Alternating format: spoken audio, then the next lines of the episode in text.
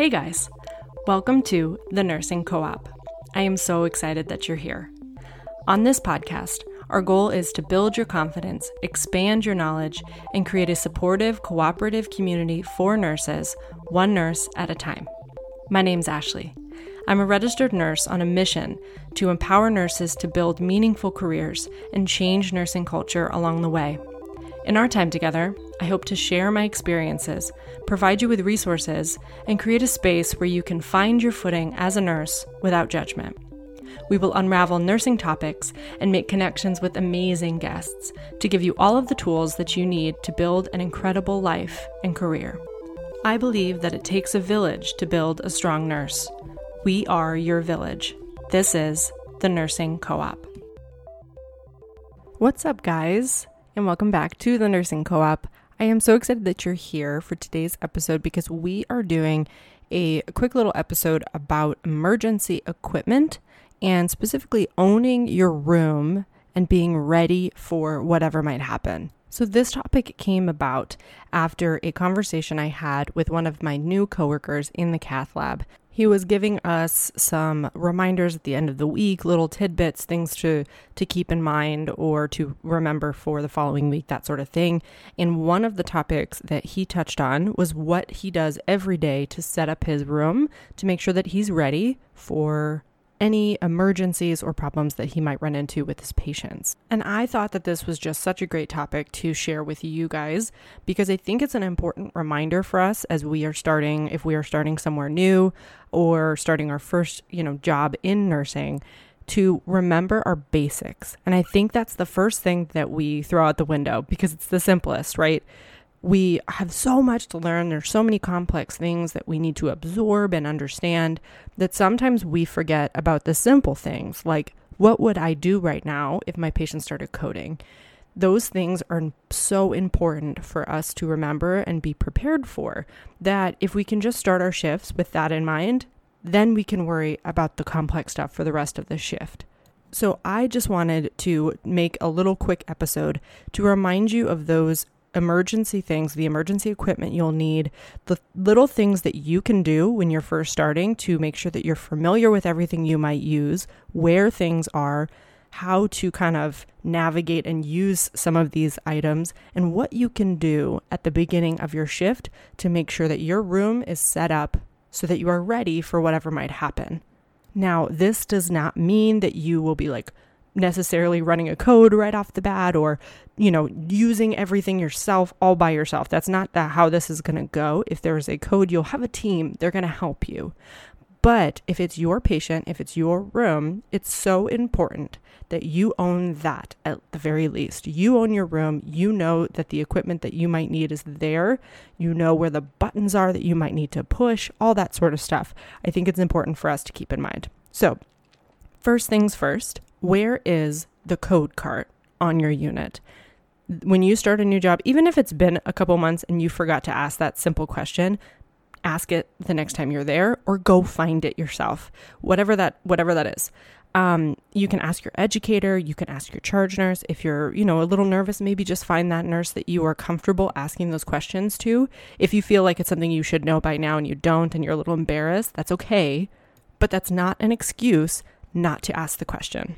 So I want you to find out where that code cart is, whatever the closest one is. If you have a couple, know where they all are. The next thing is do you know how to push it? Do you know how to pull that plastic off and navigate that cart? Because the last thing that you want to do is be a part of a code. Somebody says, go grab the code cart. You run over there and you can't figure out how to take the brake off and navigate using the little handles or whatever.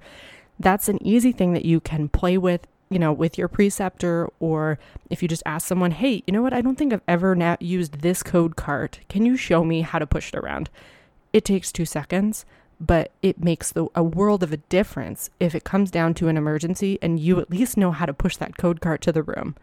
Another option here, if you want to kind of get familiar with your code cart, is following a code. If somebody pulled it out and used anything in it, it is now no good. They're going to send it to whatever whoever you know gives them a new code cart they're going to reset it and so you have a huge opportunity there with that code cart if you are new and you haven't really played with the code cart at your facility. So if there's been a code or somebody pulled it out and pulled something off of it, there was an intubation, whatever it might be, you're going to see some codes on your unit and there's going to be a code cart lying around that needs to be reset and changed out for a new one. And when that happens, if you have the time, take it, go play with the code cart and pull your preceptor with you. Ask them, hey, you know, I've really haven't been part of a code at this facility. Where is everything in here? Can you show me how this works? Whatever it looks like. But at the very least, you can push that thing around. You can play around with navigating and driving it. You can look through all the drawers because it's no good anymore. They're going to reset this cart. So you can open all the drawers, play with the stuff in it as much as you need to to get familiar with here's where the oral airways are, here's where the oxygen is, here's where the meds are, this is where the epinephrine is. Again, if you take the time just to play with these things a little bit, the next time you're part of a code, if you're trying to help in any way and somebody says, I need epi, you know where that is. Or if they're saying, I need an airway, you know where that equipment is. You know how to pull the backboard off the front. You, you'll know how to play with or connect the defibrillator pads. That sort of thing is so vital and so helpful when there is a code. And if it's your patient, the last thing that you want to be doing is fumbling around with a code cart you know nothing about. Another option with your code cart, if it's helpful for you, is you should have some sort of educator, um, some some sort of education center at your hospital, somewhere where they do training and that sort of thing. They usually will have a, some sort of code cart that you could probably just email someone and say, "Hey, real quick, can I come by and play with the code cart and get familiar or whatever. They might be able to run mock scenarios with you, that sort of thing. At some point, I'm assuming you'll probably be taking ACLS or BLS, those sorts of classes, and those are other opportunities for you to play with those things. But they should have a code cart, defibrillator, that sort of thing that you can play with and get familiar with because those pieces of equipment can be intimidating but we need to get familiar with them so that we're ready in case of an emergency. So check out those options, get familiar with your code cart, especially where it is, how to push it, and how to get it to whatever room they need the code cart. That's number one. And along these same lines, make sure that you know where other emergency equipment is on your unit. Like if you have a chest tube cart or a, a pericardiocentesis tray, that sort of thing. If you have those sorts of equipment, pieces of equipment on your unit. Make sure that you know where they are, how to use them, that sort of thing. This is a great opportunity when you are first starting. That's the exact time that you need to be asking these questions, and that's the time when people expect them from you. So it's okay to ask. Sometimes I know that if you've been a nurse for a little while, like for me, sometimes I don't feel as comfortable as I should. I should feel comfortable asking these things, but sometimes I feel a little embarrassed if I don't know what somebody's referring to or where something is. Like, for example, in this conversation I had with my new coworker, he was like, um, You should have your Zoll set up in the morning. And in my brain, I'm like, What the heck is a Zoll? and he was referring to the defibrillator we have, which is called a Zoll. Apparently, that's like the brand that makes it, but I've never heard of it referred to that way. So that was a new new lingo for me. So if you hear someone say Zoll, they're probably referring to your defibrillator. So it is an important piece of equipment to know how to use. Three big things to know about your code cart is how to turn the defibrillator on, where are your defibrillator pads, how do they connect, and where's the epi. Those are going to be the first three things that you're probably going to need to remember, and then maybe the backboard on top of that so you can pop that under your patient if a code is happening. So just keep that in mind when you're first starting out. That's an important thing to know where it is, how to locate, how to navigate it. The other aspect I wanted to discuss today is how to make sure that your room is set up so that you're ready for an emergency within your room. And this is an important thing about owning your room because that is your patient and you are going to be the first one responsible if something happens in that room. If there's a code and you're in there, you're the first one. So you have to be ready to do what you need to do to take care of your patient before others arrive. So, a few big things when you first come into your room at the start of your shift to make sure that everything works. These are the things I want you to go through in your head. You can do your head to toe assessment, all of that, introduce yourself to the patient, but also check each of these things every single day. I don't care if you've been a nurse for 35 years, you should still be checking all of these things so that you're ready for whatever might happen. So, first thing, do you have suction and does it work? All of these things on the wall, sometimes they fail, sometimes they don't work. And you don't want to figure out that your suction's not working when you're trying to intubate. That's the last thing you want to be worrying about in that moment. So, do you have suction? Is it working? Is there an ambu bag in your room or is there one nearby? So I know for like the floor, I'm not sure if you guys have ambu bags in every room. If you have an intubated patient patient or somebody on like heated high flow or needs a high level of support in terms of oxygenation, then you should have an ambu bag in your room. Um, if you are working on the floor, just at least know where can I get an ambu bag really quickly. And also, if I have a patient on any sort of oxygen, do I have the next level up nearby in case their oxygenation needs increase really fast? So, if they're on nasal cannula, do I know where a mask is, for example?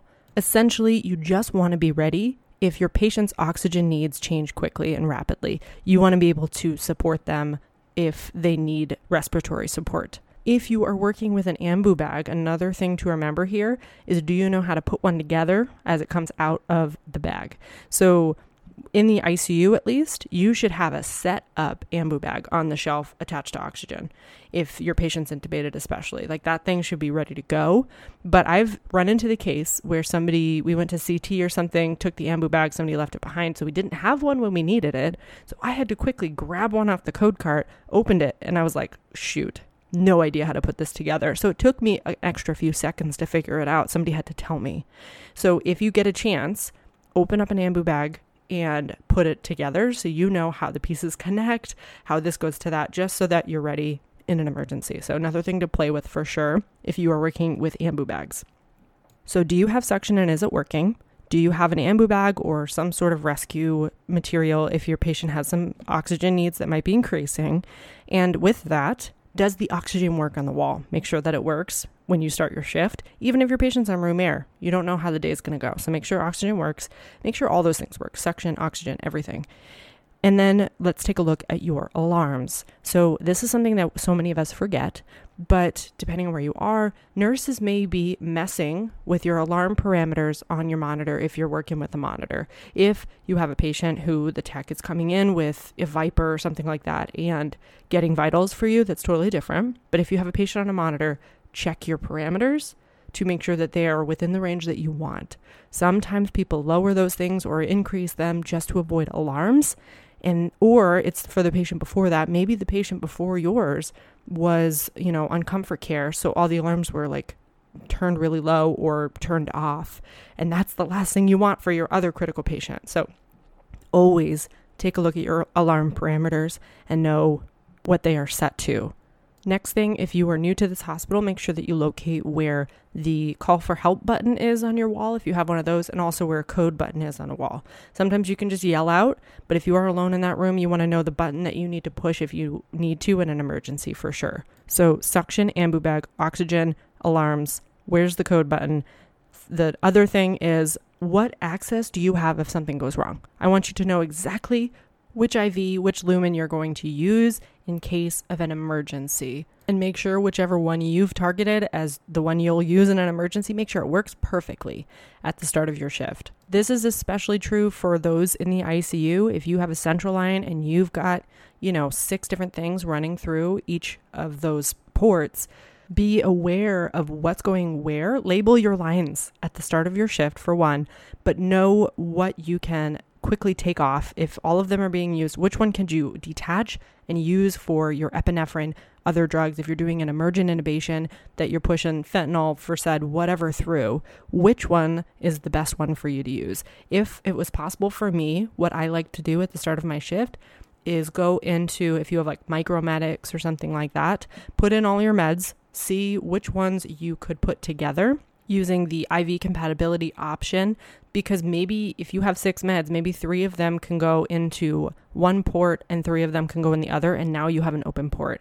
If it was at all possible for me to have an open port, that's what I attempted to do at the start of each shift because that is my emergency line. So if it's possible, see if you can do that. If your patient has nothing running, just make sure you've got a solid IV that you can use in an emergency. So really know your access. That's something just to always keep in mind as you start. What if my patient coded right now? What would I do? Where's the button I need to push? Where's my access? Do I have oxygen? yell to somebody to get the code cart. If I'm the person getting it, where is it? All these things are so important for us to remember. These are the basics so that we can save our patient if something goes wrong. Along the same vein, make sure you know your patient's code status. This goes first.